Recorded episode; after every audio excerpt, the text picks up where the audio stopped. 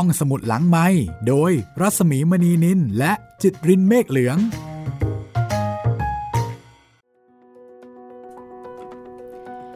มาแล้วค่ะ ได้เวลาของห้องสมุดหลังใหม่ตอนใหม่มาแล้ว สวัสดีคุณจิตริน สวัสดีครับพี่หมีครับ เกิดคิดคิดอะไรไม่ออกขึ้นมา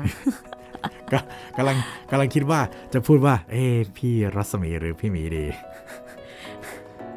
มาตัดสินใจอะไรกระทันหันกับเรื่องแบบนี้ อยู่ๆก็สตันไปครับ ทั้งนั้นที่ทักทายกันเป็นประจำอยู่แล้ว วันนี้ค่ะ อาจจะเป็นเพราะว่าเราขึ้นเรื่องใหม่เนาะ เป็นไปได้ครับพี่ เรื่องใหม่เป็นหนังสือเล่มเล็กๆ ก็กำลังอ่านกำลังดี ครับ เด็กหญิงผู้บันทึกความฝันค่ะ คือตอนแรกๆนี่ก็เอ๊ะจะอ่านดีไหมนะ คือเล่มนี้เป็นเล่มที่ตกสำรวจ อืม คือก่อนหน้านี้นะคะ ดิฉันเองก็ได้หนังสือจากอาจารย์รัศมีกฤษณมิตร ซึ่งเป็นผู้แปลวรรณกรรมเยาวชนสเปนหลายเล่ม แล้วก็ได้รับลิขสิทธิ์จากผู้เขียนให้เอามาตีพิมพ์เพื่อที่จะเอาผลกำไรเนี่ยมาช่วยเด็กยากจนในชนบทก็คือให้ทุนการศึกษา แต่ว่าเล่มนี้อะคือมันตกไปอยู่ในซอกยังไงก็ไม่รู้อะหายตกไปสำรวจแล้วพี่ใช่พอมาเจออุ้ยตายละนี่เหลืออีกเล่มหนึ่งนี่นา แล้วก็ทราบมาว่าเล่มนี้เป็นเล่มโปรดของหลาย ๆ คนค่ะ ด้วยความประทับใจ ก็เลยอืมโอเค ขอปิดท้ายด้วยทิ้งเรื่องนี้ ทิ้งทวน ใช่ค่ะ กับวรรณกรรมเยาวชนที่เราต้องบอกว่ามัดรวมกันเนาะมัดรวมกันให้สำหรับคนที่เคยเรียกร้อง บอกว่าอยากฟังวรรณกรรมเยาวชน ครับ คราวนี้ก็จัดให้แบบจุกๆกันเลยนะคะเน้นๆครับ นี่ก็เกือบ 10 เรื่องเข้าไปแล้วอะคุณจิตรินคุณลองไล่เรียงมาสิคะ ครับผม เรื่องแรกก็เปิดด้วยกุชโชนะครับ แล้วก็มีสู้เบนิโตสู้ ต่อมาเป็นแม่กุ้งแห้งกับพ่อตุ้ยนุ้ยค่ะ แล้วก็ต่อมาเป็นปลูกฟันไว้ในแผ่นดินอืมแล้วก็มีเพื่อใจดวงเดียวกัน อ่าฮะ แล้วก็เป็นโมโม แล้วก็มาเรื่องนี้นะครับ เด็กหญิงผู้บันทึกความฝัน ทั้งหมดนี้คือซีรีส์วรรณกรรมเยาวชน ส่วนใหญ่จากสเปน คือทั้งหมดเนี่ยจากสเปนครับก็มีเพียงโม มาจากคอสตาริกา คอสตาริกานะคะเล่มเดียวครับส่วนมานูเอล่าก็กลับมาที่สเปนอีกครั้งหนึ่ง งานเขียนของนักเขียนวรรณกรรมเยาวชนสเปน รางวัลเรือกลไฟ ซึ่งเป็นรางวัลที่สำคัญทีเดียวนะคะสำหรับวงการวรรณกรรมเยาวชนโคเซลุยส์โอไลโซล่า ปัจจุบันนี้ยังมีชีวิตอยู่นะ ครับผม คุณโคเซลุยส์เนี่ยค่ะ 95 ละ คือแข็งแรงมากนะคะ ครับอ่ายังเป็นตำนานที่มีชีวิต เขียนเรื่องราวเกี่ยวกับเด็กได้อ่อนโยน แล้วก็มีความหวัง คุณจิตรินจะว่าอย่างไรเมื่อกี้นี้ เมื่อกี้พูดถึงตำนานที่มีชีวิตแล้วนึกถึงแบบเอ่อวงร็อกแอนด์โรอะไรอย่างเงี้ยครับ อ๋ออันนี้เป็นตำนานซอฟๆตำนานของแบบวรรณกรรมเยาวชน เพราะเขาเขียนเรื่องเอาไว้เยอะมากอะครับก็โชคดีเนาะกับการที่มีคนซึ่งมีความสามารถแล้วก็มีอายุยืนยาว เพราะนั่นเท่ากับว่าเขาก็มีช่วงเวลาในการที่จะผลิตงานศิลปะออกมาได้เยอะใช่ไหมอ่าใช่ ในขณะที่คนดัง ๆ หลายคนเป็นอะไรก็ไม่รู้อาเนาะยุสั้นโอ้อยู่ได้ไม่นานนะคะ ก็ไปหวันกันซะแล้วครับน่าเสียดาย ก็วันนี้ค่ะ เรามาฟัง เด็กหญิงผู้บันทึกความฝัน ก็แปลโดยอาจารย์รัศมีกฤษณมิตรนะคะ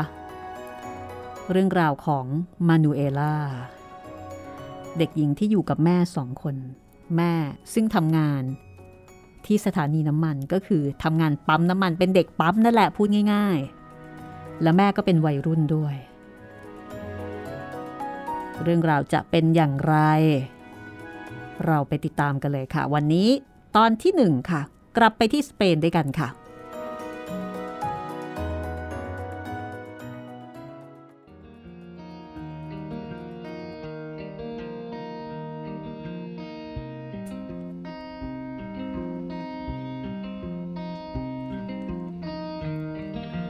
มานูเอล่า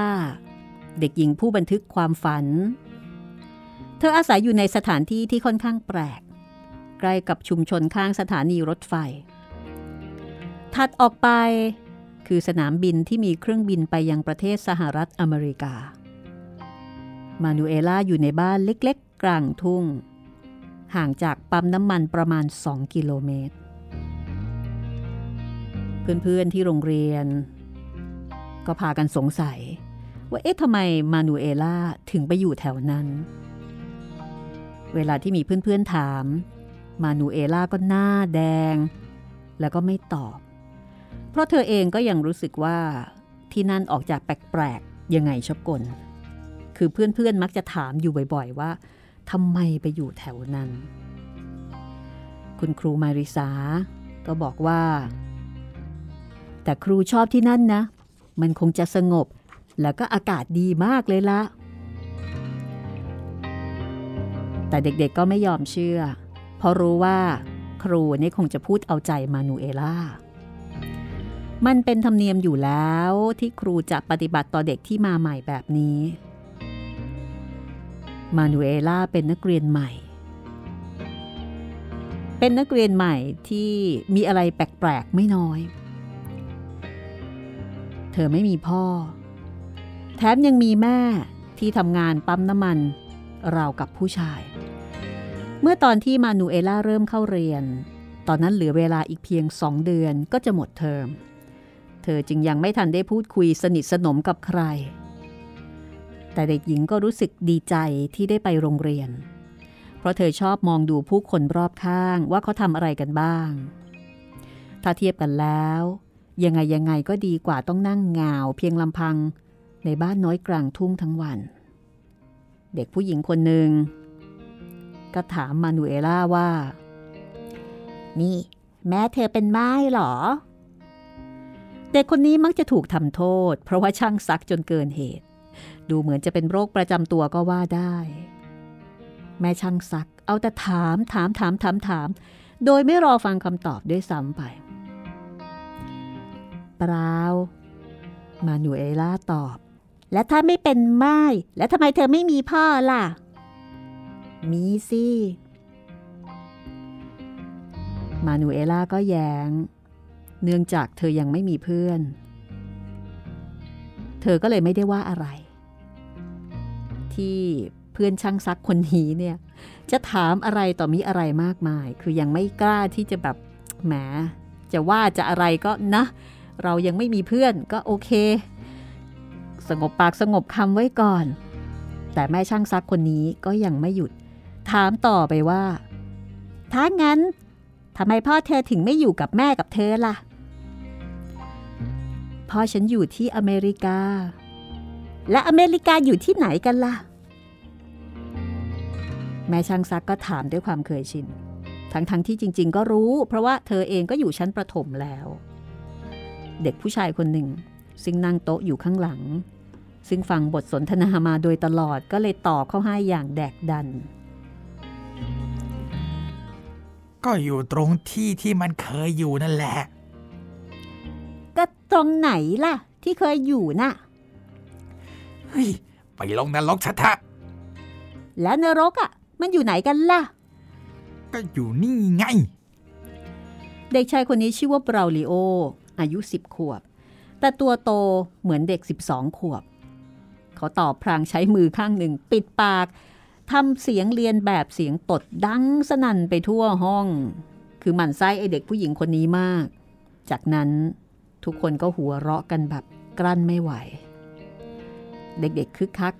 อยากเล่นสนุกกันท่าเดียว เพราะว่าพรุ่งนี้จะเริ่มปิดเทอมภาคฤดูร้อนแล้ว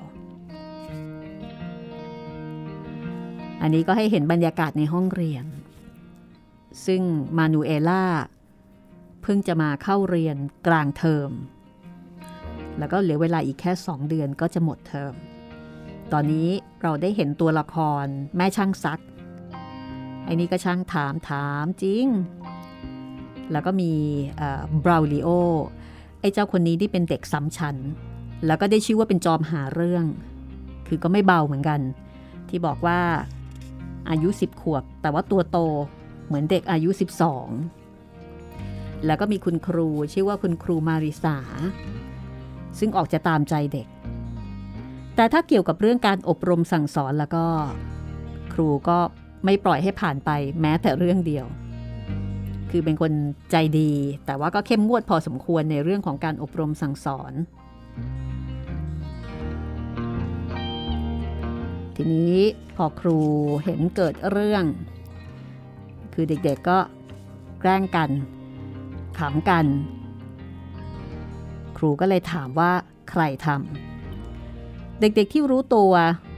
ว่ามักจะถูกเพ่งเล็ง ก็รีบลุกขึ้นตอบเป็นเสียงเดียวกันว่า ไม่ใช่ผมไม่ใช่ผมเอ่อผมเปล่านะครับ หนูก็ไม่ได้ทำนะคะ แม้ว่าจะไม่อยากปรักปรำบาริโอ แต่เพื่อนๆ ก็ไม่อาจจะอดใจมองไปทางโต๊ะเขาได้ คือปากก็บอกเปล่าเปล่าเปล่าแต่ตาก็มองไปทางโต๊ะของไอ้เจ้าบราริโอ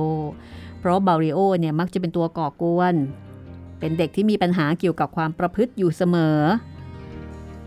เด็กชายบราริโอก็เลยแอบขอร้องมานูเอล่าว่า บอกครูไปว่า เธอเป็นคนทำเธอเป็นเด็กใหม่ ครูไม่ทำอะไรหรอก แต่ถ้าฉันต้องซ้ำฉันอีกแล้วก็พ่อเอาตายแน่ แล้วทำไมเธอต้องซ้ำฉันด้วยล่ะ แม่ช่างซักผู้ไม่เคยเหน็ดเหนื่อย ต่อการไต่ถามก็โพร่งขึ้นอีก ก็เพราะฉันเรียนไม่เอาไหนนะสิยิงโง่ แล้วตอนเนี้ยก็เพราะว่าหลอนนั่นแหละเป็นตัวการแม่ตัวดีบราวลิโอก็ตอบแบบ กรัดกรุ่มแล้วก็แค้นเคือง เดี๋ยวเถอะรอให้หมดชั่วโมงก่อน ออกจากห้องแล้ว ฉันจะจัดการเธอแน่ แล้วเธอจะจัดการอะไรฉันล่ะ เดี๋ยวก็รู้เองแหละ เด็กชายตอบเพียงเท่านั้น เพราะเห็นครูเดินแบบ มีท่าทางเอาจริงเอาจังเข้ามาใกล้โต๊ะเขา บราวลิโอกลัวถึงขนาดขู่มานูเอล่าผู้อยู่ร่วมเหตุการณ์ว่า นี่ ถ้าเธอไม่ยอมบอกครูว่าเป็นคนทำแล้วล่ะก็ ฉันก็จะจัดการเธอด้วย เด็กหญิงกลัว แล้วก็เชื่อว่า เขาจะทำตามคำขู่เพราะเธอย้ายมาจากย่านหนึ่งของมาดริดซึ่งเป็นเรื่องไม่แปลกอะไรเลย หากผู้ชายจะทุบตีผู้หญิง คืออยู่กับเรื่องแบบนี้ จนเป็นความคุ้นชิน คุณครูมาริสาหยุดที่หน้าโต๊ะของบราริโอ ใครทำเรื่องไร้มารยาทอย่างนี้ในห้องเรียนเฮะเออหนูเองค่ะ มันดังออกมาเองค่ะคุณครู เออมันเป็นยังไง ที่ว่ามันเออที่ว่ามันดังออกมาเองนะ่ะ ปรากฏว่าเด็กนักเรียนทั้งชั้นหัวเราะครืนกับคำอธิบายของมานูเอล่า มานูเอล่า พูดแบบน้ำตาคลอว่า คือหนู หนูหมายความว่า อืม หนูไม่ได้ตั้งใจนะคะแทนที่ครูจะสั่งให้นักเรียนทั้งชั้นเงียบเสียง เธอกลับมองมานูเอล่าเขม็ง ดีละงั้นพรุ่งนี้ค่อยคุยกัน โรมิน่าเซาเซโด เด็กหญิงผู้แต่งกายไม่ซ้ำชุดมาโรงเรียนทุกวัน แล้วก็ไปพักผ่อนฤดูร้อนที่เมืองลาโกรุญญาก็พูดเอาหน้าขึ้นว่า แต่พรุ่งนี้ก็ปิดเทอมแล้วค่ะครูทำไมครูไม่ดุเสียตอนนี้เลยล่ะคะ เธอพยายามหาความดีความชอบด้วยการประจบประแจงตีสนิทกับครู แต่ก็ใช่ว่าจะได้ผลเสมอไป เพราะครั้งนี้ครูมาริสาบอกว่า โรมินาทีหน้าทีหลัง พยายามหัดออกความเห็นเฉพาะเวลาที่เขาต้องการเท่านั้นนะจ๊ะ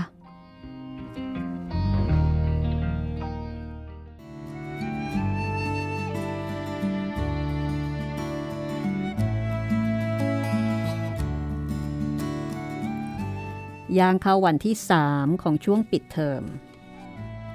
มานูเอล่าขอร้องแม่ว่า เธออยากจะไปปั๊มน้ำมันกับแม่ นะคะ ให้หนูไปที่ปั๊มน้ำมันกับแม่ด้วยนะคะ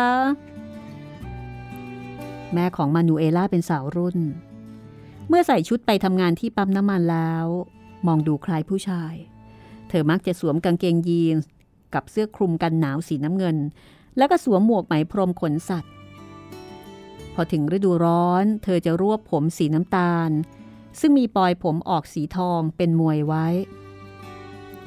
มานูเอล่าชอบดูแม่ผู้มีความชำนาญในการมุ่นมวยผม โดยใช้ฟันอ้ากิบไว้ แล้วก็ค่อยๆหนีไปรอบมวยผม แต่ถึงกระนั้นในขณะที่ทำก็ยังสามารถพูดไปด้วยได้ อืม อย่าเลยมานูเอล่า แม่กลัวจะไม่ปลอดภัย เพราะที่นั่นน่ะ รถวิ่งขวักไขว่ทั้งวัน แถมเร็วอีกตั้งหากเออนะนะจ๊ะ แม่ ให้หนูไปด้วยนะมันไม่ได้จริง ๆ นะจ๊ะลูก แม่กลัวมากเลยล่ะ มานูเอล่าไม่กล้าบอกแม่ว่า จริง ๆ แล้วการต้องอยู่คนเดียวตลอดทั้งวันในทุ่งโล่งนั้น น่ากลัวกว่าเป็นไหนๆแถบทุ่งโล่งที่บ้านตั้งอยู่นั้นมีชื่อว่าโปลิโกโน ซึ่งจะเป็นเขตอุตสาหกรรมในอนาคต เพราะว่ากันว่าจะมีการสร้างโรงงานหลายแห่งที่นั่น แต่ตอนนี้มีเพียงแค่ปั๊มน้ำมันเท่านั้น บ้านของมานูเอล่า ซึ่งจะว่าไปแล้วก็ไม่เชิงว่าเป็นบ้าน น่าจะเรียกว่าเพิงมากกว่า เป็นที่ที่พวกยามเคยอาศัยอยู่เมื่อหลายปีก่อน ตอนแม่กลับจากทำงาน มานูเอล่าจะมีความสุขมาก เพราะว่าจะได้ทำอะไรๆด้วยกันสองคนแม่ลูก ในบ้านมีเตียงนอนขนาดใหญ่ มีโต๊ะกินข้าว แล้วก็ครัวที่อยู่รวมกันในห้องเดียว ถ้าอยากจะเข้าห้องน้ำ ก็ต้องออกไปข้างนอก คือเป็นห้องน้ำเล็กๆ แล้วก็เป็นห้องน้ำซึ่งไม่ว่าแม่จะพยายามล้างทำความสะอาดเท่าไหร่ ก็ยังไม่หมดกลิ่น แล้วยังมีห้องอาบน้ำจากฝักบัวที่สร้างขึ้นง่าย ๆ จากไม้กระดานสี่ด้านมาต่อกัน แม้ว่าอากาศจะหนาว แม่ก็ยังอาบน้ำทุกวัน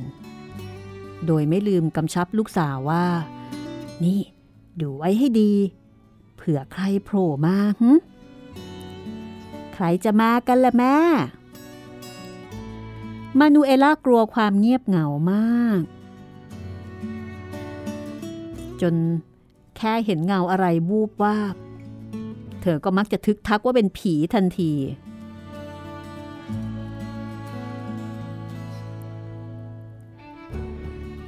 พอปิดเทอมได้ห้าวัน มานูเอล่าก็มองเห็นผีบราวลิโอแต่ไกลบราวลิโอไอตัวร้ายที่บังคับให้เธอต้องพูดปดกับครู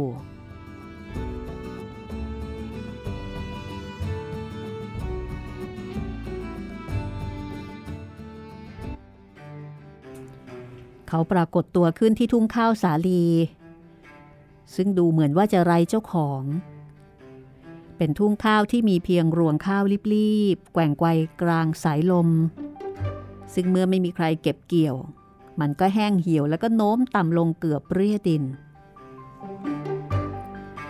ตอนแรกมานูเอล่าไม่สงสัยเลยว่าน่าจะเป็นผี แม้นี่ไม่ใช่ครั้งแรกที่เห็นเงาตะคุ่มตะคุ่มปรากฏขึ้น แต่เมื่อเพ่งมองจากที่พักก็เห็นมันหายไป ทว่าคราวนี้ รูปร่างที่เห็นค่อยๆ เคลื่อนเข้ามาใกล้ และเธอก็รู้ว่า เป็นบราลิโอนั่นเอง เขาเดินเตะต้นข้าวสาลีมาเรื่อยๆ พรางคว้างก้อนหินใส่นก ตอนนี้เองที่มานูเอล่าดีใจ ดีใจที่ไม่ใช่ผี แต่พอหวนนึกถึงคำขู่ของเด็กชายขึ้นมาได้ ก็ตกใจอีก รีบวิ่งหนีเข้าห้องอาบน้ำใส่กรอนบราวดิโอเห็นสิ่งที่เกิดขึ้นทั้งหมด ก็เข้าไปใกล้ห้องอาบน้ำ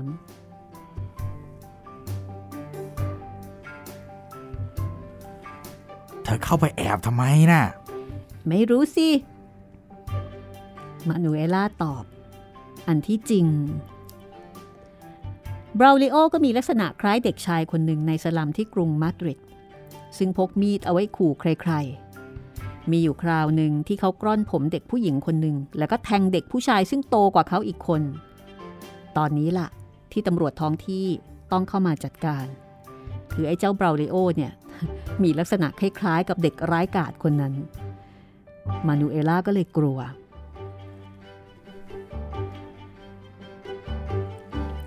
ออกมาเดี๋ยวนี้นะ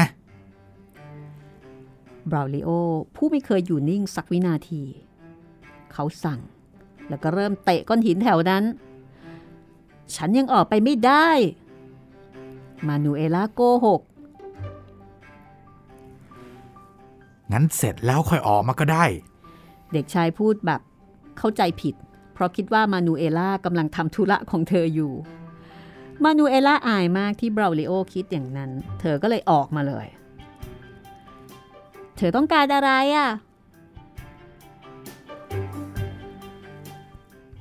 รูมาริสาลงโทษเธอยังไงฮะ ยังเลย ยังไม่ได้ทำอะไร เห็นไหมล่ะ บอกแล้วไง ว่าครูจะไม่ทำอะไรเธอแน่ ถ้าเป็นฉันละก็เรียบร้อยไปแล้ว จากนั้นเขาก็ลงมือสำรวจที่พักของมานูเอล่าตามอำเภอใจ เขาไปดูในห้องอาบน้ำว่าฝักบัวใช้ได้หรือเปล่า แล้วก็พบว่าเออน้ำมันก็ไหลออกมาแรงมาก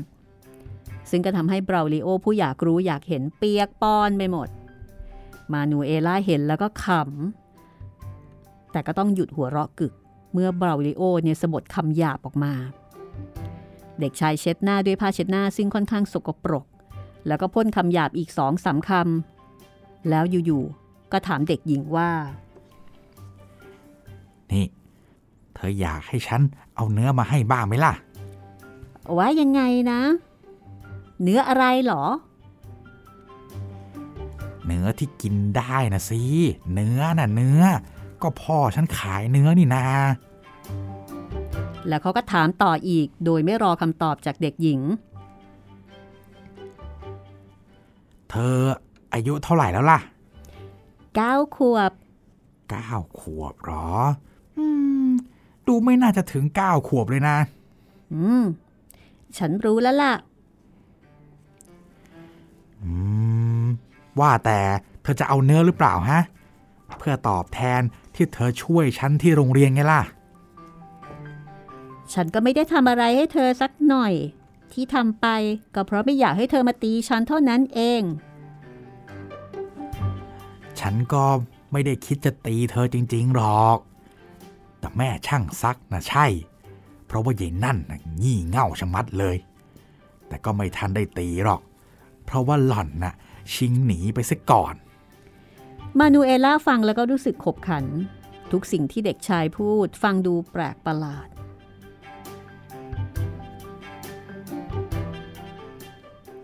เออ ตกลงเธอจะเอาเนื้อหรือเปล่าฮะบราวลิโอซึ่งไม่เคยอยู่นิ่ง ถามอย่างหมดความอดทน เพราะว่าอีกฝ่ายไม่ตอบสักที คราวนี้เขาปีนขึ้นไปบนหลังคา แล้วก็ล้วงเอาหินที่อยู่ในกระเป๋ากางเกง คว้างเสาไฟ เออไม่ต้องรอกเรามีแล้ว เด็กหญิงตอบเพราะรู้สึกว่าถ้าเธอยอมรับเนื้อของบราวลิโอ เธอก็จะดูเป็นคนยากไร้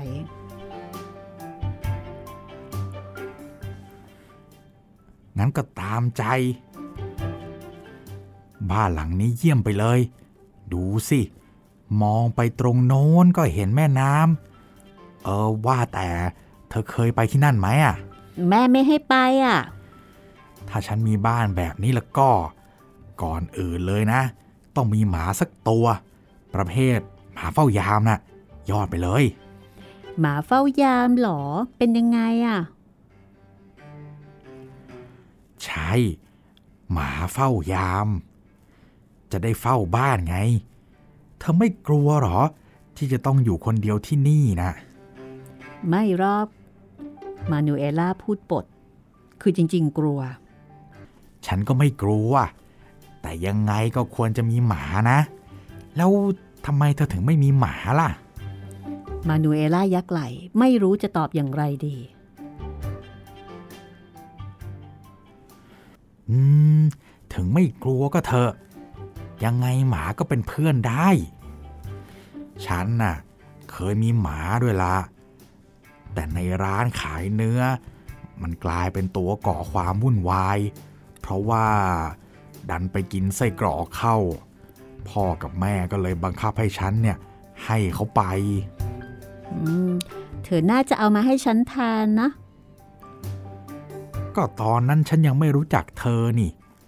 แล้วเธอ ก็ยังไม่ได้ทำอะไรให้ฉันด้วย ทันใดนั้นบราวลิโอก็ร้องตะโกนและกระโดดตีลังกาจากหลังคาบ้านลงถึงพื้น เมื่อลุกขึ้นแล้วจึงอธิบายให้เด็กหญิงซึ่งยืนตะลึงอยู่ฟังว่า เอาอย่างนี้ไง ที่พวกนักกระโดดร่มเขาทำกันน่ะ เอาละถ้าฉันเจอหมาที่คิดว่า พอจะเฝ้ายามได้แล้วแล้วก็ ฉันจะเอามาให้นะ แล้วเบราลิโอก็จากไปเหมือนขามา คือเตะทุกอย่างที่ขวางหน้าดะไป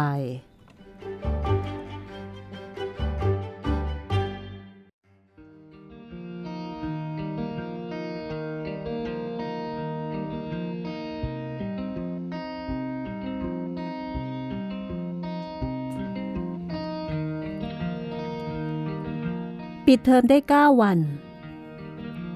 มานูเอล่าสารภาพกับแม่ว่า แม่จ๋า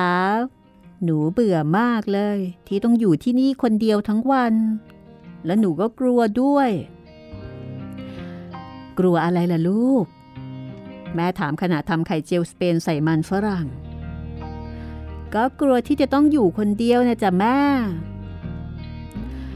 แต่ถ้าหนูอยู่คนเดียวก็ไม่มีใครทำอะไรหนูได้ เออ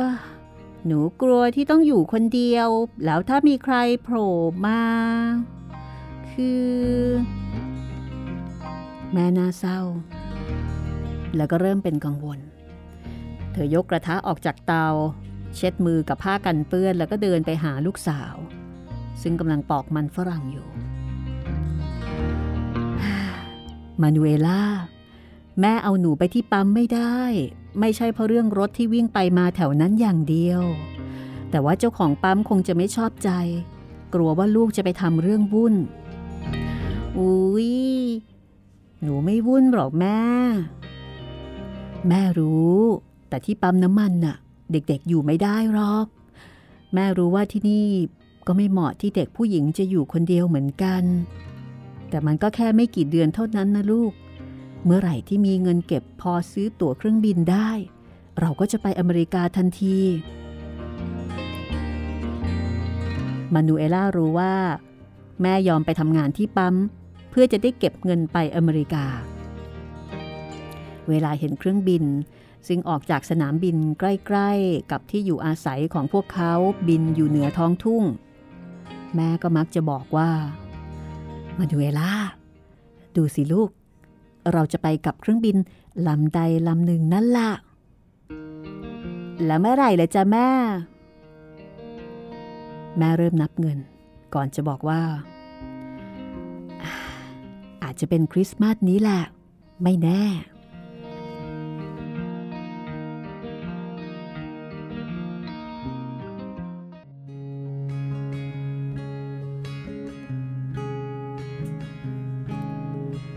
วันหนึ่งซึ่งอากาศร้อนมาก มานูเอล่าเห็นฝุ่นครุ้ง และได้ยินเสียงดังสนั่นมาทางที่พักอุ๊ยคราวนี้ต้องเป็นผีแน่ ๆ เลย เด็กหญิงคิดอยู่ในใจ เพราะว่าเธอไม่เคยเห็นอะไรแปลกเท่านี้มาก่อน เย็นแล้วและแม่ก็ใกล้จะกลับจากปั๊ม แต่แน่นอนว่า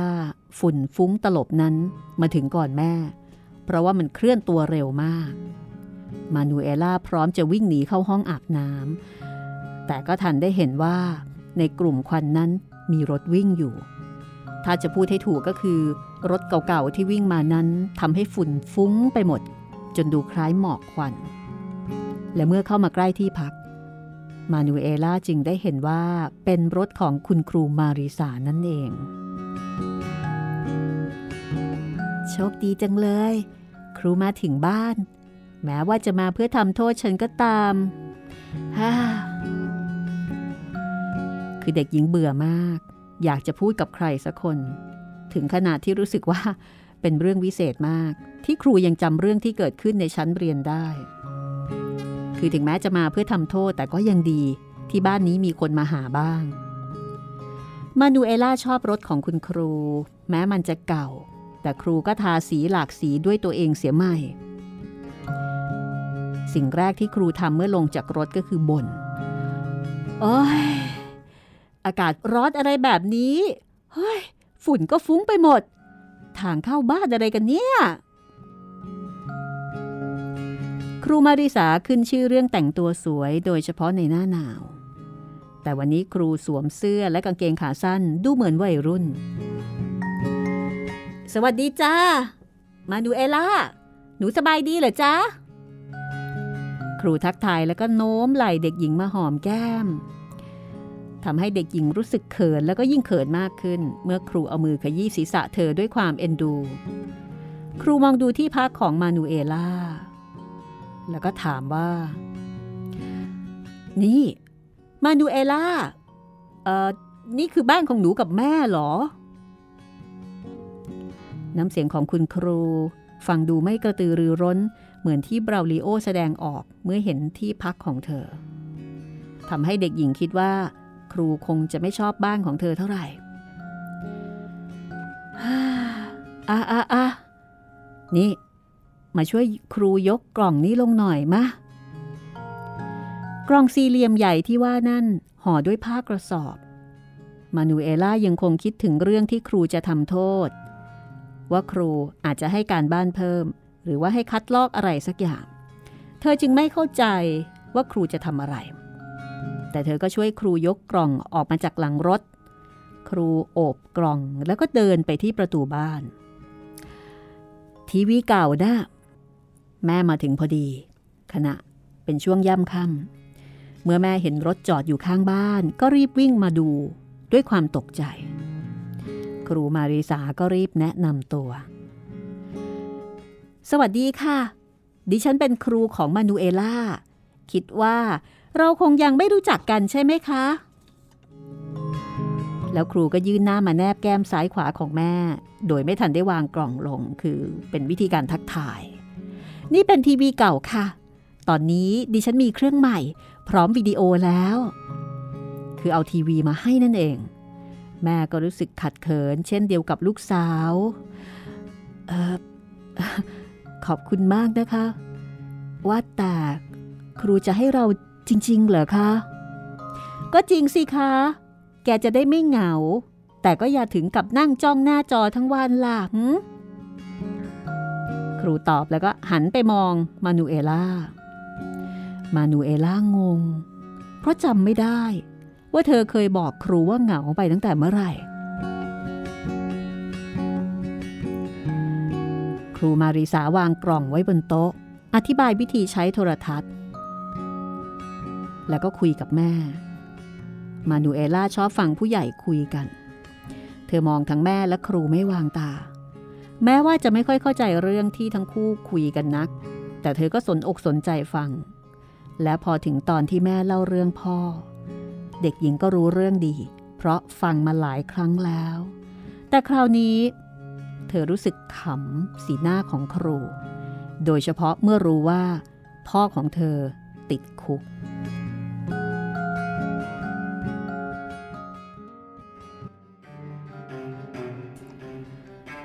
เอ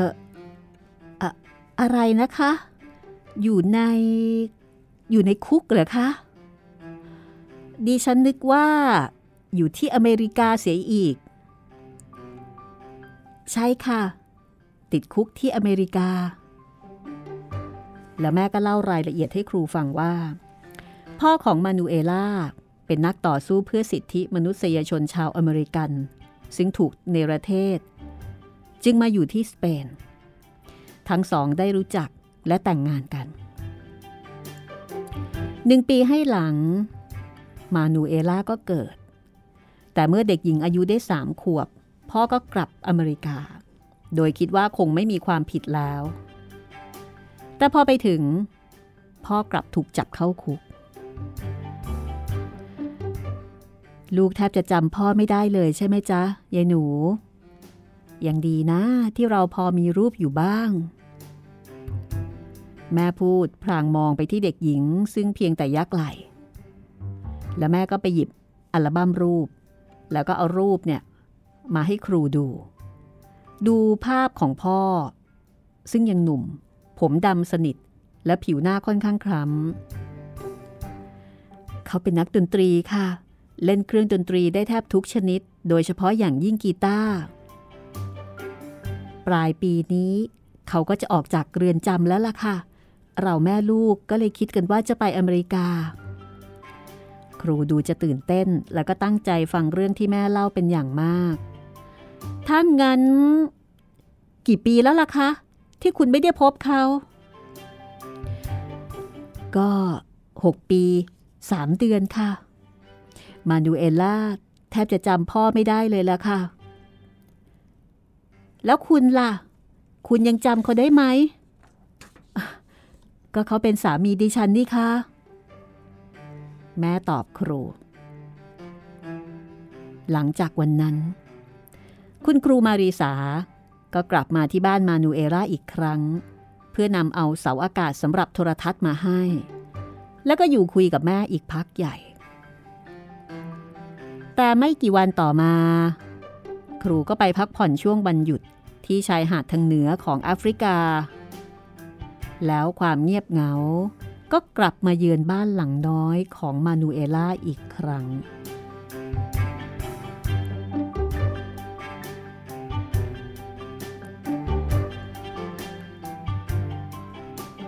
ของขวัญของบราวลิโอ ถูกใจมานูเอล่ามากกว่าของคุณครูมาริสา แม้ว่ามันจะสร้างปัญหาให้ไม่น้อยก็ตาม เรื่องของเรื่อง วันหนึ่ง บราวดิโอโผล่มาด้วยท่าทีลึกลับ หรือจะพูดให้ถูกด้วยท่าทีที่มีเลศนัยเพราะว่าแอบคลานเข้าบ้าน โดยไม่ให้มานูเอล่า ซึ่งกำลังนั่งดูทีวีอยู่ได้เห็น และเขาก็เข้าใกล้ โดยที่เด็กหญิงไม่ทันรู้ตัวบราวลิโอเอามือปิดปากมานูเอล่า พรางขู่เสียงก้องว่า อย่าร้องนะ ไม่งั้นตาย เคราะห์ดี ที่มานูเอล่าจำเสียงบราลิโอได้ทันที มิฉะนั้นเธอคงจะต้องตกใจตายแน่ๆ นี่ เอาสกปรกสกปรกของเธอ ออกไปจากหน้าฉันเดี๋ยวนี้นะ เด็กหญิงตวาดด้วยความโกรธ เด็กชายหันมามองมือของตัวเอง แล้วก็พูดเสียงอ่อยอืมก็ไม่เห็นมันจะสกรปรกอะไรมากมายเลยนี่ ถ้าเกิดฉันเป็นโจรแล้วก็นะ ป่านเนี่ยเธอตายไปแล้ว แต่หากเธอมีหมาเฝ้ายาม โจรจะไม่มีทางเข้าถึงตัวเธอได้เลย จริงไหมล่ะ มานูเอล่าโกรธจนไม่ตอบบราลิโอ เด็กชายออกมานอกบ้าน สอดนิ้วใส่ปาก เป่าลมอย่างแรง ทันใดนั้น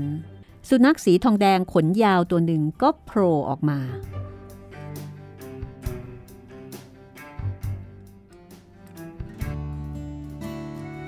มันก้าวยาวๆอย่างสง่างามไม่กี่ก้าว ก็มายืนอยู่ข้างเด็กๆ มันทำจมูกฟุดฟิต ดมมานูเอล่า แล้วก็กระโดดเหยงเหยงไปรอบตัวเธอ แล้วก็วิ่งควบไปทุ่งข้าวสาลี ไล่กวดฝูงนกกระจอกเทศแตกคือ แล้วก็พยายามไล่จับนกในอากาศ มันเป็นหมาล่าสัตว์ พันธุ์ setter เป็นตัวเดียวที่ฉันหาได้ แล้วมันก็ช่วยเฝ้ายามได้ด้วย เธอเอามาให้ฉันเหรอ อืม ก็ใช่นะสิ อย่างที่ฉันเคยบอกเธอไง ไอ้ที่ต้องทำตอนนี้ก็คือ รอให้มันคุ้นกับเธอเท่านั้นเอง มานูเอล่าตื่นเต้นดีใจจนพูดไม่ออก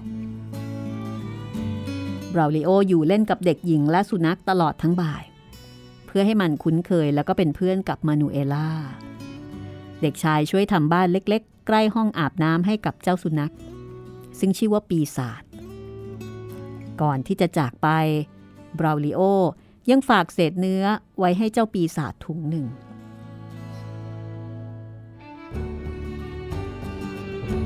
มานูเอล่าจำได้ว่า เธอไม่เคยสนุกอย่างนี้มานานมากแล้ว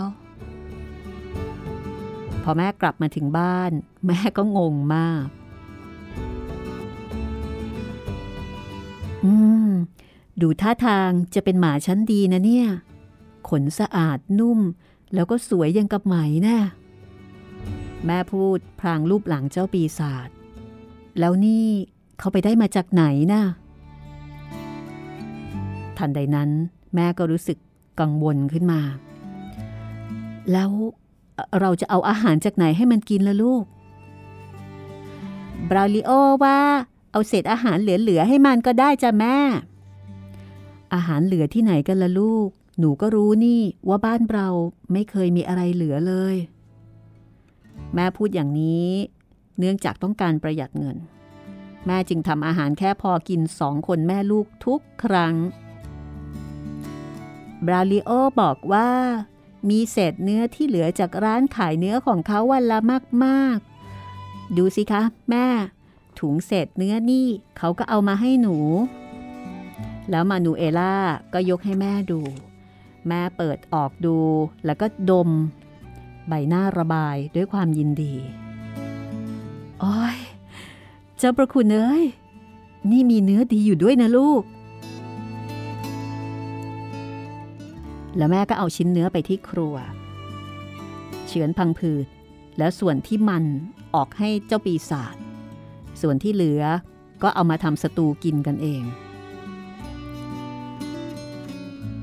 มานูเอล่า รู้สึกขายหน้ามากที่ต้องกินอาหารของสุนัข วันต่อมาบราวดิโอกลับมาอีกครั้ง ร้อมกับถุงเศษเนื้อ ซึ่งทำให้ทุกคนมีความสุข มานูเอล่าคิดว่าช่วงเวลาแห่งความโดดเดี่ยวคงจะสิ้นสุดลงเสียที เมื่อมีทั้งสุนัขและบราลิโอเป็นเพื่อน เธอจะไม่รู้สึกเหงาอีกต่อไป แม้ว่าเรื่องที่เด็กชายจะพูดส่วนมากจะไม่ค่อยมีสาระอะไรก็ตาม แต่บางทีเขาก็มีความคิดดีๆ อยู่บ้างเหมือนกันบราลิโอชวนมานูเอล่าไปเที่ยวแม่น้ำตรงบริเวณน้ำลึก พอที่จะโยนท่อนไม้ลงไป แล้วก็ให้เจ้าปีศาจว่ายไปคาบกลับมา ตอนกลางคืน เมื่อแม่กลับมาถึงบ้าน และเห็นเศษเนื้อถุงไหมแม่ก็ดีใจโอ้ยดูเหมือนว่าพระเจ้าจะเมตตาเราแล้วนะลูก เนื้อนี่เราเก็บเอาไว้ทำอะไรกินได้หลายวันเชียวละแม่กับมานูเอล่ามีความสุขกันมาก จนกระทั่งวันหนึ่งบราวลิโอไม่มาที่บ้านหลังน้อยของมานูเอล่าอย่างเคย เนื่องจากพ่อแม่พาเขาไปเที่ยวทะเลทางใต้ของสเปน ในช่วงปิดเทอม มานูเอล่าซึ่งคิดว่า ปิดเทอมภาคฤดูร้อน มีเอาไว้เพื่อจะได้ไม่ต้องไปโรงเรียนเท่านั้น จึงถูกทอดทิ้งแต่เพียงลำพัง เมื่อเราไปอยู่อเมริกา แล้วพ่อทำงานที่นั่น เราก็จะไปเที่ยวชายทะเลเหมือนกันจ้ะลูก แล้วแม่ก็อธิบายให้มานูเอล่าฟังว่าหาดทรายชายทะเลเป็นอย่างไร และผู้คนทำอะไรกันบ้างที่นั่นในช่วงฤดูร้อน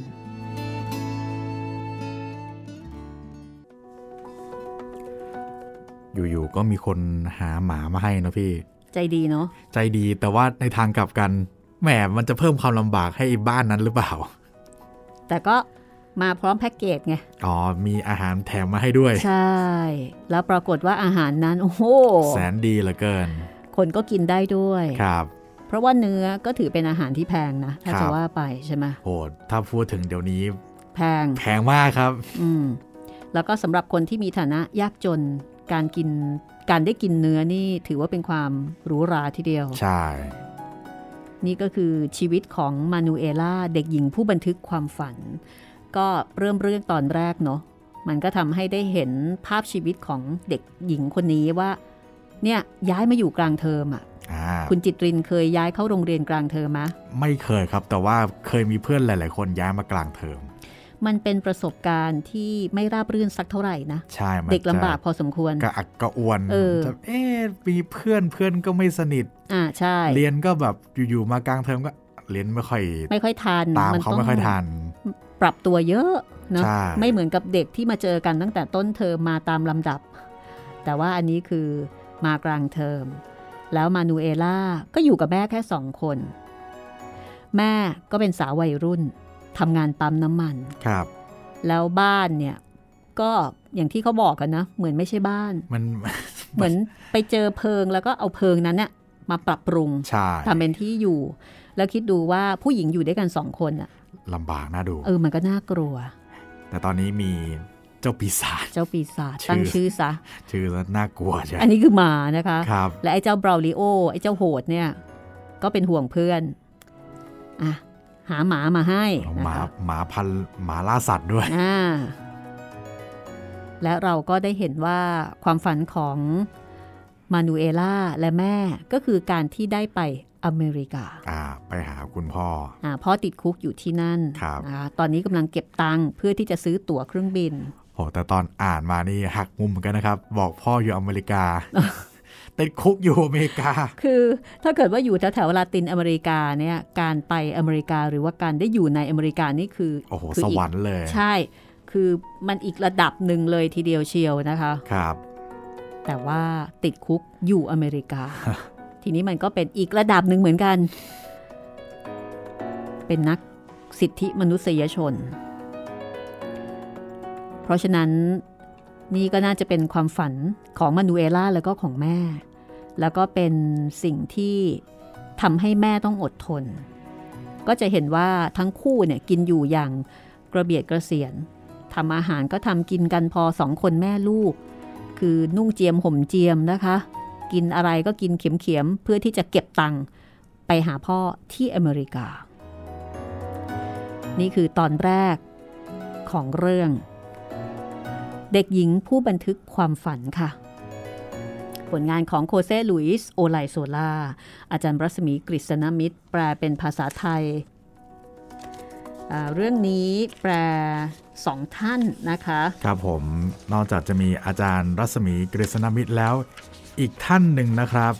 ก็คือคุณคุณรังสิมา ก็เป็นงานแปล ร่วมกัน ขอบคุณอาจารย์อีกครั้งนะคะครับและนี่ก็จะเป็นวรรณกรรมเยาวชนเล่มสุดท้ายในซีรีส์นี้ ที่เราจัดรวมมาให้สำหรับคอวรรณกรรมเยาวชน ชาว YouTube เป็นยังไงกันบ้างคะยังสบายดีอยู่ไหมคะ คุณจิตเรนชาว YouTube ช่วงนี้ก็คลึกคลื้นกันหน่อยนะครับ ไม่แน่ใจว่าด้วยอัลกอริทึมหรือด้วยอะไรนะครับ แต่ว่าผลัดแผ่นดินกลับมาเป็นที่พูดถึงกันอีกครั้งหนึ่ง อ๋อเหรอคะ ครับ หลายๆท่านนี่คอมเมนต์มาในผลัดแผ่นดินกันนะครับ เดี๋ยวลองมาอ่านกันสักเล็กน้อยกันดีกว่านะครับเอ่อผลัดแผ่นดินนี่เป็นนวนิยายผลงานของอาจารย์สุกิตสุวานิชครับ ซึ่งอาจารย์อันนี้แปลกประหลาดมากนะคะ ตอนที่สัมภาษณ์อาจารย์ก็ขำถามว่าอาจารย์สอนอะไรคะเราก็นึกคำตอบในใจว่าคงจะสอนสังคมภาษาประวัติศาสตร์ไทยอะไรอะไรอย่างเงี้ยอย่างงี้เทือกๆเนี้ยครับปรากฏว่าสอนคณิตศาสตร์มีฮาเลยนะคะหักมุมแต่อาจารย์เป็นคนสนใจ ประวัติศาสตร์ แล้วก็อ่านแล้วก็เรียนรู้ด้วยตัวเอง อาจารย์เป็นคนเขียนหนังสือเล่มนี้นะคคะรับค่ะผลัดแผ่นดินค่ะ ครับผมก็มีมาหลากหลายมากมายเลยครับ ทั้งคุณอุดมชัยทองอ่วม ได้รับความรู้เกี่ยวกับประวัติศาสตร์ของเมืองไทย ดียิ่งขึ้นมากขอบคุณครับ มีคุณรัชนีพร สวัสดีค่ะทั้งสองท่านส วัสดีนะครับ คุณไซชอนนะครับ เขียนมาบอกว่า เห็นด้วยค่ะว่า เราเรียนประวัติศาสตร์แบบเจาะลึกเป็นเรื่องๆไม่สามารถสืบสาวเรื่องราวแบบต่อเนื่องได้อ่าอือหือท่านอื่นๆก็จะเป็นเชิงทักทายนะครับ ทักทายพูดคุยก็รับทราบครับ อ่านทุกท่านเรียบร้อยแล้วนะครับ แต่ว่าอาจจะไม่ได้เอามาออกอากาศทุกคนก็ขออภัยไว้ด้วยนะครับ อันนี้คือชาว YouTube นะคะ ครับผม รายการของเราออกอากาศหลายช่องทางค่ะ YouTube ก็เป็นอีกหนึ่งดินแดนนะคะ ที่หลายคนชอบเข้าไปเยี่ยมชม หรือบางคนก็อยู่แต่ใน YouTube เลย ใช่ ชาว YouTube เขาก็จะมีพื้นที่ของเขา สิงสู่ครับ ในการสิงสถิตนะคะ คุณจิตรินก็จะอัพเรื่อง คือถ้าเกิดว่าเอ่อเป็นคลังของเรื่องจริง ๆ เนี่ย รวมทั้งหมดเลย ก็จะอยู่ที่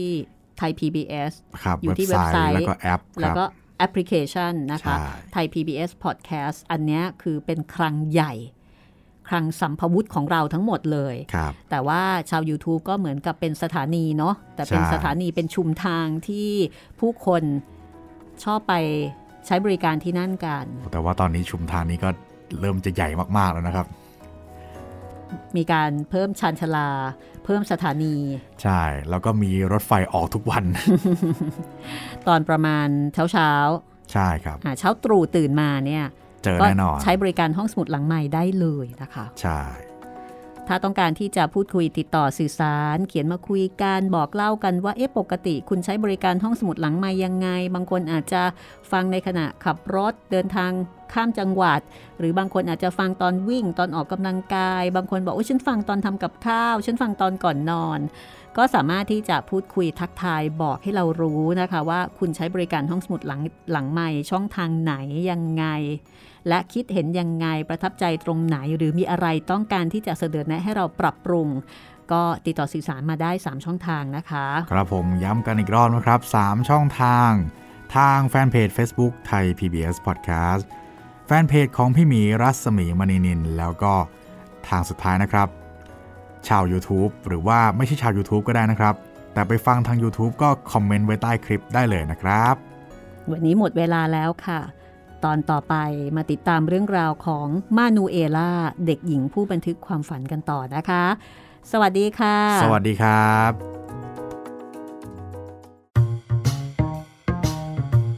ห้องสมุดหลังไม้โดยรัศมีมณีนินและจิตรินเมฆเหลือง